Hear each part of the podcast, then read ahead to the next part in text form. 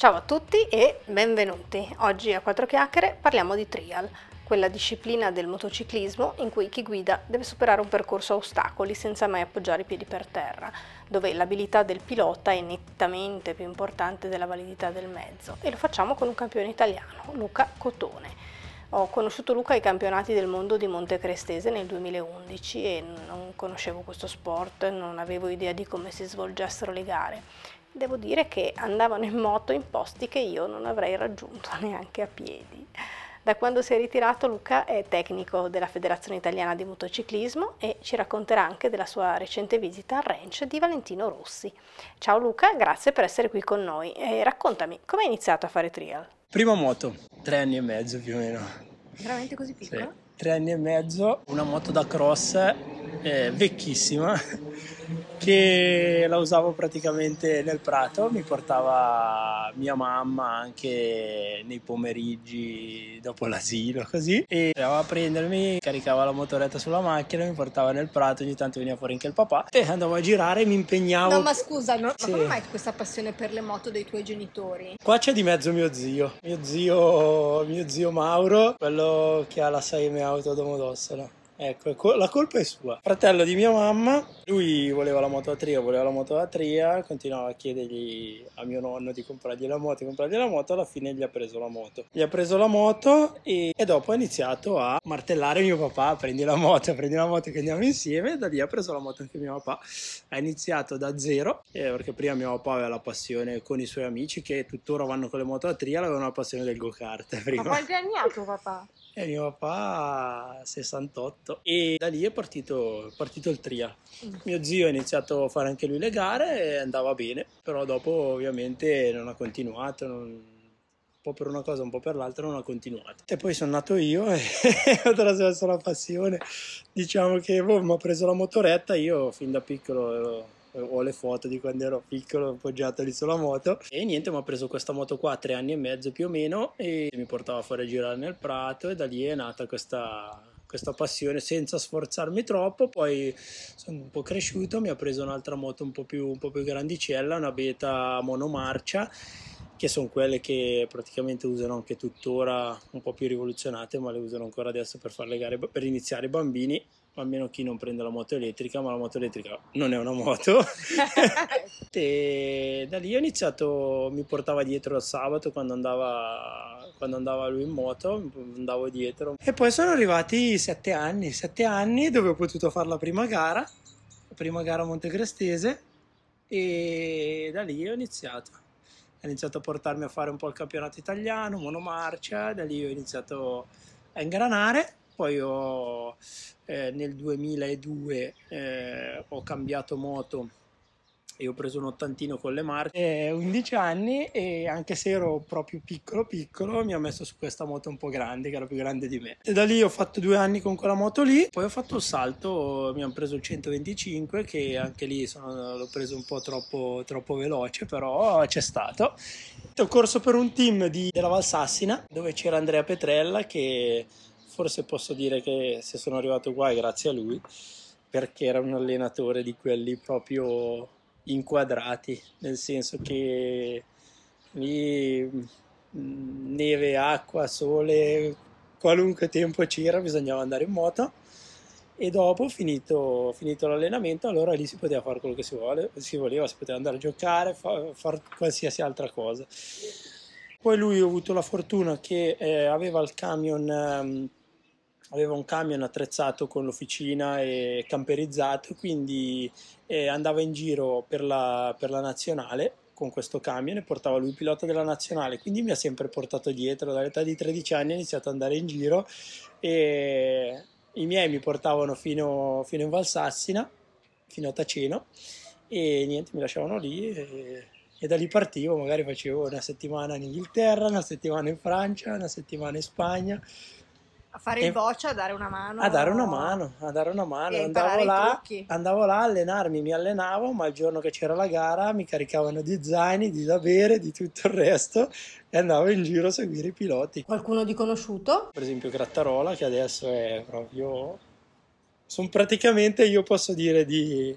di essere stato dall'età di tredici anni fino a quando ho smesso di correre con lui, perché poi dopo abbiamo avuto un rapporto di amicizia proprio bello anche con lui, quindi io andavo su a casa sua, stavo su a allenarmi da lui, lui veniva con me, poi abbiamo fatto, abbiamo avuto la fortuna di, di correre insieme all'italiano, abbiamo avuto la fortuna di fare dei trial delle nazioni insieme, dopo ho iniziato, come ho detto, ho iniziato ad andare in giro con loro e fino al duemilaotto eh, c'è stata questa routine, io stavo sempre su da loro.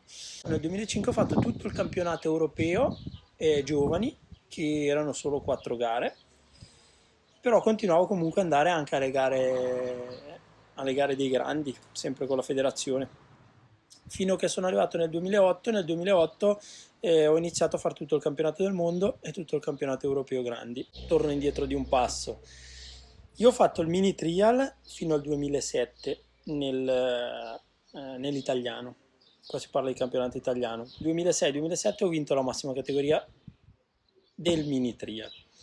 Dopo nel duemilaotto mi sono lanciato nei grandi, perché comunque potevo usarla, avevo la patente, io faccio gli anni a ottobre, quindi, e mi sono trovato a arrivare nel primo anno ottavo, mi sembra che sono arrivato, eravamo in dodici o in tredici, però comunque posso aver detto comunque la mia. Il secondo anno di, di T R due, sempre con la centoventicinque, c'è stata per un pelo la vinco, ho fatto secondo. Bravo. Secondo, ho vinto eh, due gare. Dopo eh, vabbè, ho fatto anche il campionato del mondo dove avevo fatto qualche terzo posto, secondo posto in qualche tappa, tipo in Giappone mi ricordo che avevo fatto terzo, eh, in Repubblica Ceca avevo fatto secondo e anche all'europeo avevo fatto qualche podio, però è stato un po' un anno di alti e bassi, cioè, magari facevo terzo, secondo, magari decimo, quindicesimo, sono un po' di alti e bassi. Dopo nel duemiladieci ho cambiato di nuovo moto, perché avendo diciotto anni sono passato alla categoria, cioè alla cilindrata, alla massima cilindrata, quindi al trecento, e lì ho iniziato a correre per la Gas Gas, per la Gas Gas Italia, che ho fatto fino al duemiladodici ufficiale Gas Gas Italia, e fino al duemiladodici anche lì ho fatto tutto il campionato italiano. Nel duemiladieci ho fatto il campionato italiano T R due e l'ho vinto. Poi ho fatto il mondiale e ho fatto anche il campionato europeo eh, con lui nella massima categoria. duemiladieci ho vinto l'italiano perché ero T R due, quindi l'ho vinto, quindi la differenza che c'è stata poi nel duemilaundici è stata solo che ho iniziato a infilarmi dentro nella T R uno, quindi anche lì è stata un'altra, un'altra gavetta. Anche lì ho iniziato primo anno... Eh, ultime posizioni, quindi non ultime ultime, Povero, ma, ma lì in fondo. E niente, duemiladodici mi sono mi, mi ero già difeso bene, perché avevo fatto eh, quarto nel campionato italiano. Mm.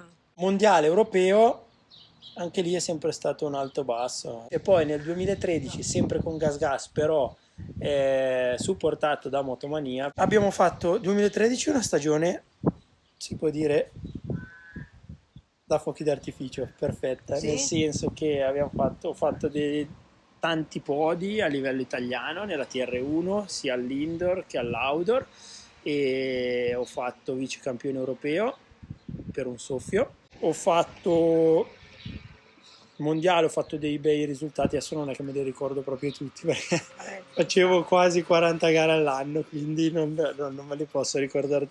Fine duemilatredici cambio moto, okay. Cambio squadra, cambio tutto, mi prende la Sherco Italia, mm. Quindi primo anno è stata Sherco Italia eh, in collaborazione con un, una, un team di, di Torino. Anche lì abbiamo mh, fatto dei bei risultati. Ti racconto questa, questa settimana. Allora, c'è stato il giovedì, no, il mercoledì un indoor e avevo, di italiano, e avevo fatto terzo e già ero contento, perché comunque eh, nella massima categoria, poi con tutti i piloti che c'erano, era già un bel risultato. Poi sabato europeo ad Alagna, secondo. Domenica mondiale ad Alagna, primo.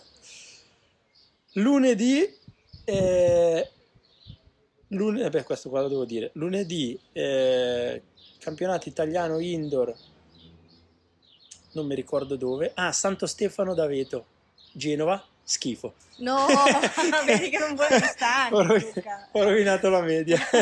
Schifo proprio. E poi non hai più corso, poi non hai più gareggiato, ti sei stufato, Luca? Poi basta, poi io ho finito la mia no, carriera. Sei andato in Giappone con la Red Bull? Sono andato in Cina duemiladiciassette, però diciamo che nel duemilaquindici, boh. Ti sei stufato? O hai finito no, i soldi? No, non mi sono stufato, il problema è che, allora, io posso, posso dire che ero ancora uno dei più, tra virgolette, fortunati, forse anche perché abitavo in questa... posto, ma è un po' un'isola felice per noi qua. Diciamo che io i miei sponsor li ho sempre avuti e riuscivo comunque a, a tirarmi fuori uno stipendio. Nell'ultimo, in quest'ultimo duemilaquindici eh, ho perso dei soldi da, da degli sponsor, mh, maggior parte da due ditte che erano fallite, e poi comunque c'è, è iniziata un po' una crisi in questo sport. Forse è una crisi che hanno iniziato a, a produrre queste moto da enduro eh, così performanti che praticamente sono quasi delle, si possono chiamare quasi delle moto da trial, però hanno la sella comoda, le frecce, la targa, e quindi la gente eh, ha iniziato a comprare molte più moto da enduro che moto da trial, soprattutto i, i, magari quelli che avevano, adesso qua iniziamo a parlare della gente che magari aveva la baita in montagna, che per arrivarci aveva bisogno della moto da trial e compravano la moto da trial. Sono arrivate queste moto qua, hanno iniziato a comprare, si sono spostati su questo genere, quindi il trial ha calato le vendite, e io comunque sia quasi a fine stagione iniziavo già a guardare avanti per la stagione successiva. Ho iniziato a chiedere in Sherco come era il contratto per l'anno pro, per l'anno successivo, mi avevano detto che comunque qualcosa dovevano tirarmi via perché eh, si vendevano poche moto e i soldi non giravano, e quindi ho iniziato a farmi due conti e ho, ho, ho preferito, preferito smettere.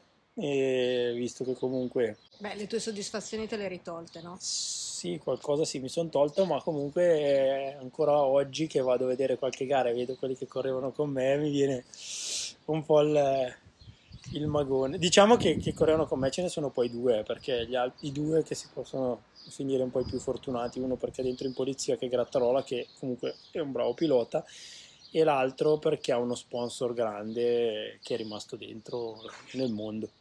Io ti ho visto gareggiare a Montecrestese, quando è arrivato cos'è che era il mondiale? Il mondiale, anche lì il mondiale ho buttato via una gara qua. Sì? Sì, perché ero terzo al primo giro e poi ho sbagliato una zona, erano delle zone un po' facili quindi si girava a punteggi bassi, e niente, lì a Montecrestese ero terzo al primo giro e poi in una zona semplice ho fatto, ho fatto un cinque e mi sono giocato la gara, mi sono giocato la gara e mi sono mangiato le mani. Eh vabbè. Beh, però avevi vinto, io ti avevo visto sul podio, cosa che avevi all'italiano.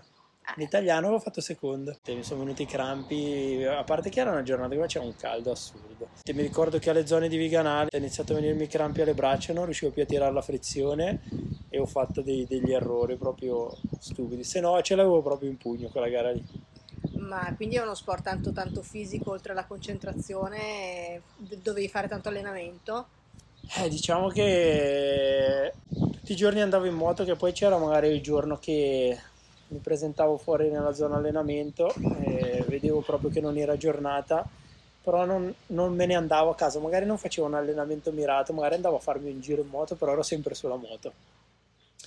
È importante questo secondo te? È importante perché essendo uno sport che comunque eh, tutti gli altri piloti eh, si ha la possibilità di, di, di allenarsi tutti i giorni, perché alla fine mh, non è uno sport come può essere, adesso io parlo del rally, che è uno sport che ogni tanto faccio anch'io, che eh, per fare trenta chilometri la macchina costa cifre assurde. La moto, una volta che gli metti dentro i tuoi cinque litri di benzina, che sono già tanti, eh, boom, se poi cadi che spacchi la leva, il manubrio, quelle cose lì, vabbè, eh, quella lì è un altro discorso, però non ha un costo eccessivo, quindi hai la possibilità di allenarti tutti i giorni e lì devi, devi allenarti, perché se non ti alleni e gli altri si allenano fanno presto a superarti. Io facevo andavo in moto tutti i giorni, a parte un giorno a settimana che mi prendevo di, di riposo, che magari poteva essere il venerdì, perché magari il sabato partivo, che, che la domenica avevo la gara, quindi il venerdì mi preparavo le moto, stavo tranquillo, non, non, non andavo a girare, e mi prendevo il lunedì dopo la gara, eh, che arrivavo a casa, mi, mi lavavo le moto, me le preparavo, perché le moto me le sono praticamente sempre fatte io. Lunedì di riposo e poi avanti, eh, gli altri giorni di nuovo sempre moto, moto, moto, e comunque mi mettevo dentro tre giorni a settimana, andavo in palestra, ultimamente andavo, avevo il preparatore atletico Verbagna, quindi andavo due o tre volte a settimana a Verbagna. Poi improvvisavo quello che mi faceva fare lui, qualche corsetta a piedi, bicicletta, comunque devi sempre tenerti, tenerti un po' in allenamento, perché sennò... E il tuo fisico ne ha risentito di tutti questi allenamenti? Beh, diciamo che il mal di schiena ce l'ho. Diciamo che tutte le mattine quando mi alzo mi ricordo che correvo in moto dal mal di schiena. E qualche botta l'ho presa, poi boh, fortunatamente... Sono uno dei pochi che non si è mai fatto male. Tra l'altro mi sono rotto il dito al giovedì prima di... Che, mi sono rotto il dito nel duemiladodici eh, al mercoledì, e al venerdì partivo per il mondiale Andorra. Mi sono rotto questo dito qui, vabbè non possono vederlo, che è proprio il, l'indice, che è proprio il dito del, eh, del freno.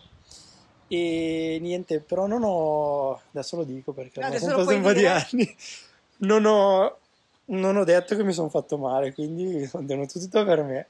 Sono andato, sono andato alla gara, ho preso uno spazzolino da denti, l'ho tagliato, me lo sono fatto a mo' di stecca, ho corso col dito steccato artigianalmente, e ti dirò che anche lì il primo giro ero quarto.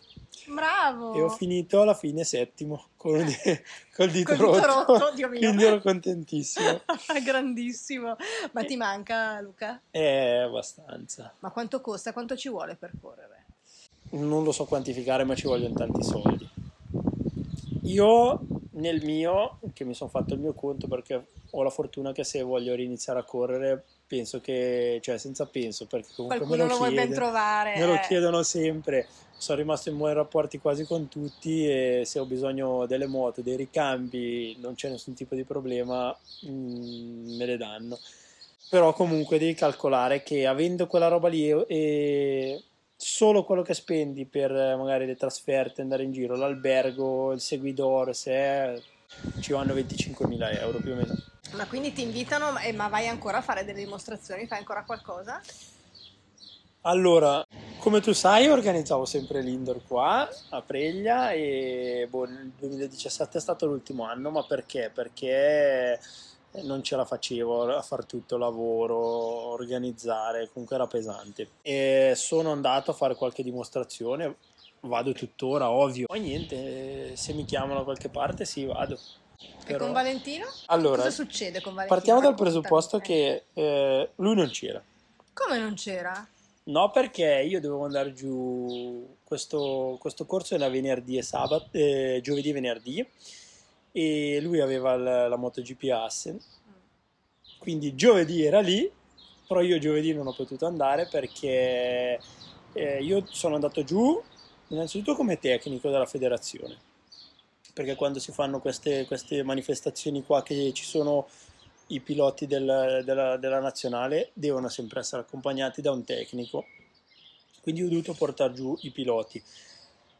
Uno di questi piloti eh, aveva la maturità, e quindi aveva la maturità giovedì, a mezz- ha finito a mezzogiorno, siamo partiti a mezzogiorno e abbiamo fatto una tirata. Niente, diciamo che comunque sia è stata una bellissima esperienza. Preferivo che c'era lui, ovvio, però già solo il fatto di entrare a casa sua, nel suo parco giochi, è stata... Sì. Eh, io quando sono arrivato, che ho visto questo, questo impero, ma com'è, mi è venuta sulla pelle d'oca. Sì, sì, guarda, giuro. Diciamo che lì penso che è il posto che qualsiasi appassionato di moto vorrebbe andarci. Sono arrivato a Tavullia, nel, nel, nella sua città, che lì lo capisci proprio bene che è di Valentino, perché c'è il quarantasei ovunque. Entri in questa strada sterrata, fai cinquecento seicento metri e poi c'è una sbarra, c'è una sbarra e vedi, vedi questa, questa conca in mezzo a, a tutte delle collinette, tutta recintata, con dentro, c'è dentro la pista da, da flat track, che queste, queste, queste moto che siamo andati a, a girare, che poi ti spiegherò cosa sono. C'è dentro un ovale eh, asfaltato che lo usano sempre per queste moto qua, però per cambiare un po' il terreno.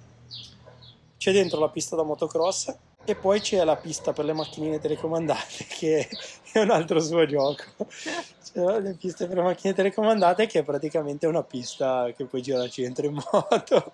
E siamo arrivati lì e abbiamo trovato tutti gli altri piloti della federazione, tutti gli altri piloti della nazionale, che erano, mh, c'erano dei ragazzi che, della nazionale di velocità e i ragazzi della nazionale di cross.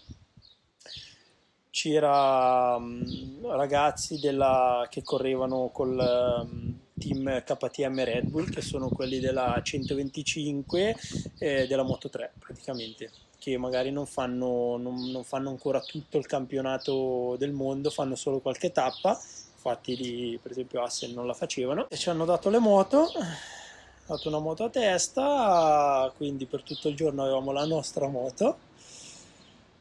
Ci hanno fatto eh, una mezz'oretta, tre quarti d'ora di teoria per farci capire a cosa andavamo incontro, perché tanti la usano per allenarsi questo tipo di moto, tanti velocisti, ma tanti non sapevano neanche cos'era, tipo me. Ci hanno spiegato, ci hanno detto come si usavano queste moto, qual era la tecnica, e poi eh, ci hanno diviso per gruppi e ci hanno dato un tecnico di questa disciplina a ogni gruppo, che ci, ci ha fatto fare praticamente un, un corso che è durato più o meno dalle nove di mattina a mezzogiorno.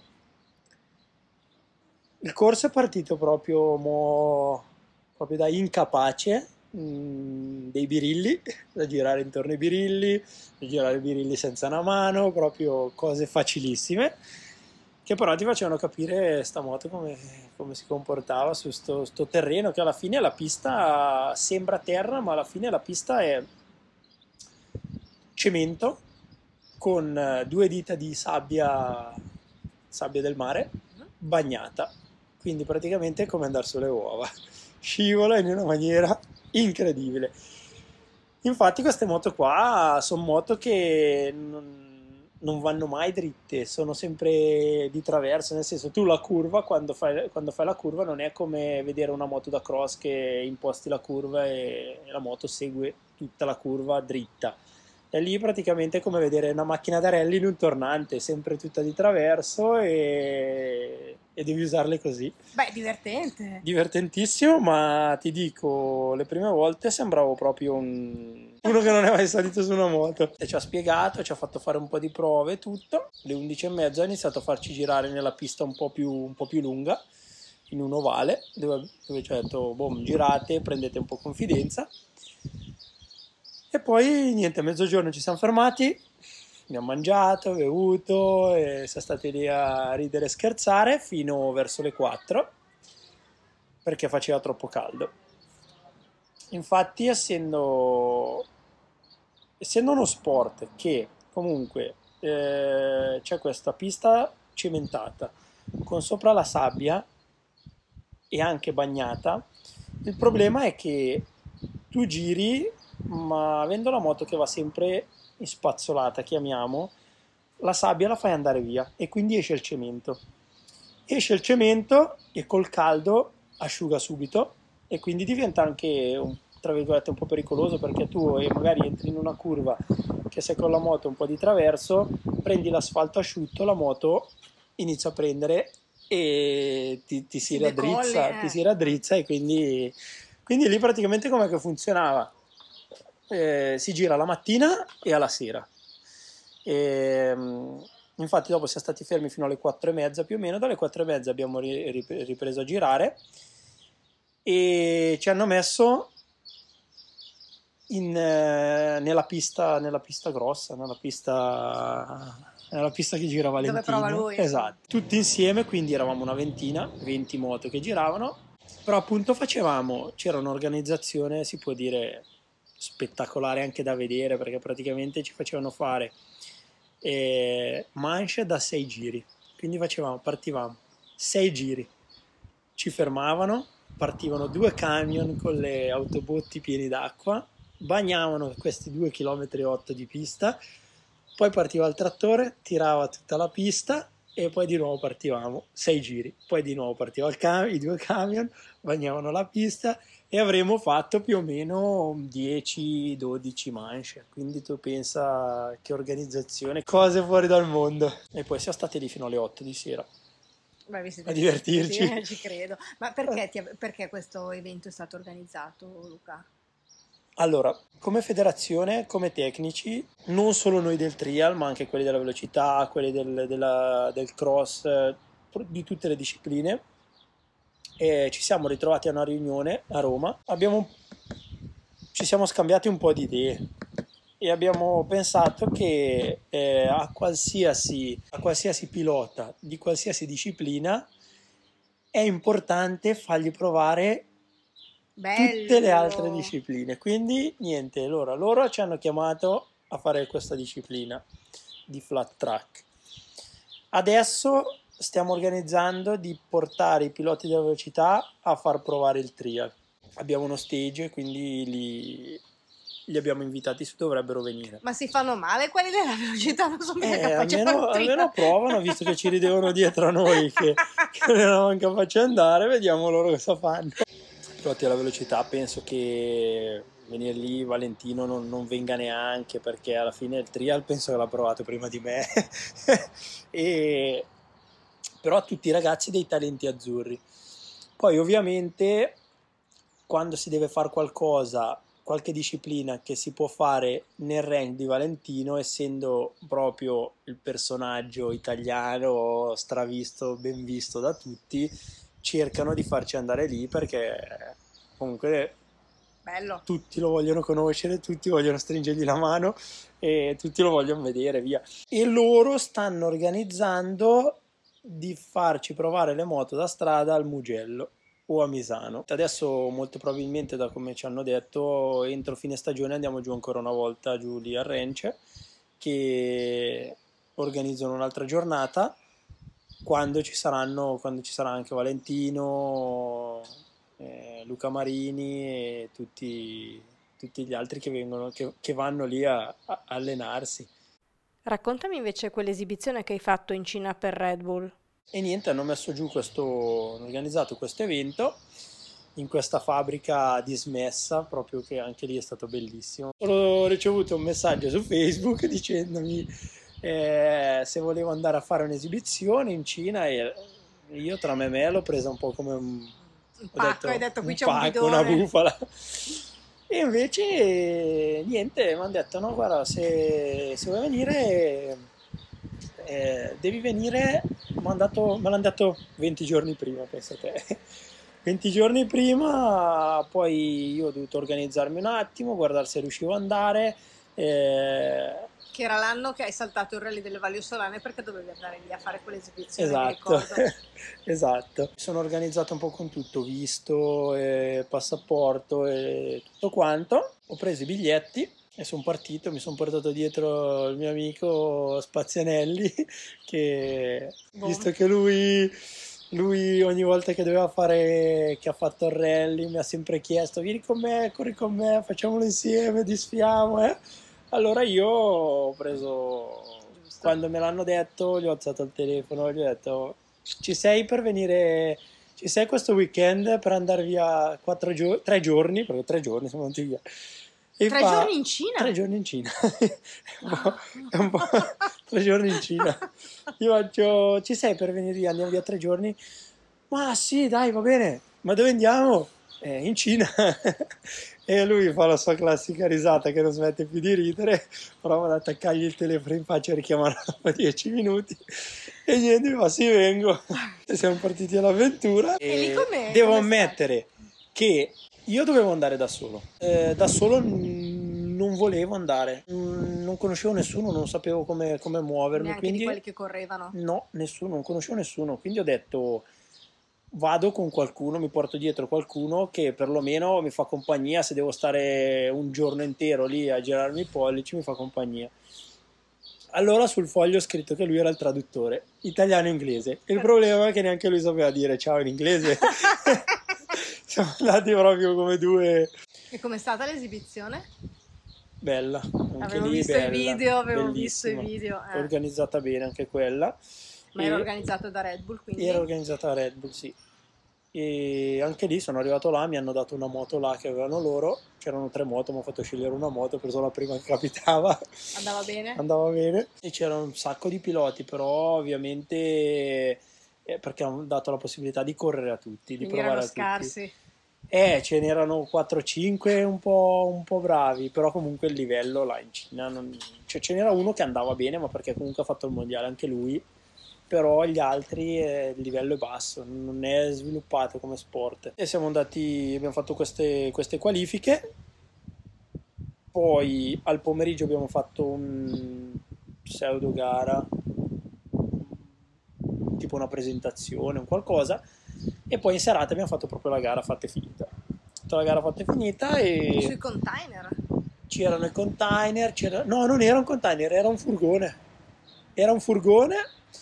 E poi c'erano dei, vabbè, c'erano dei, dei pozzetti di cemento, c'era una rampa da freestyle della Red Bull.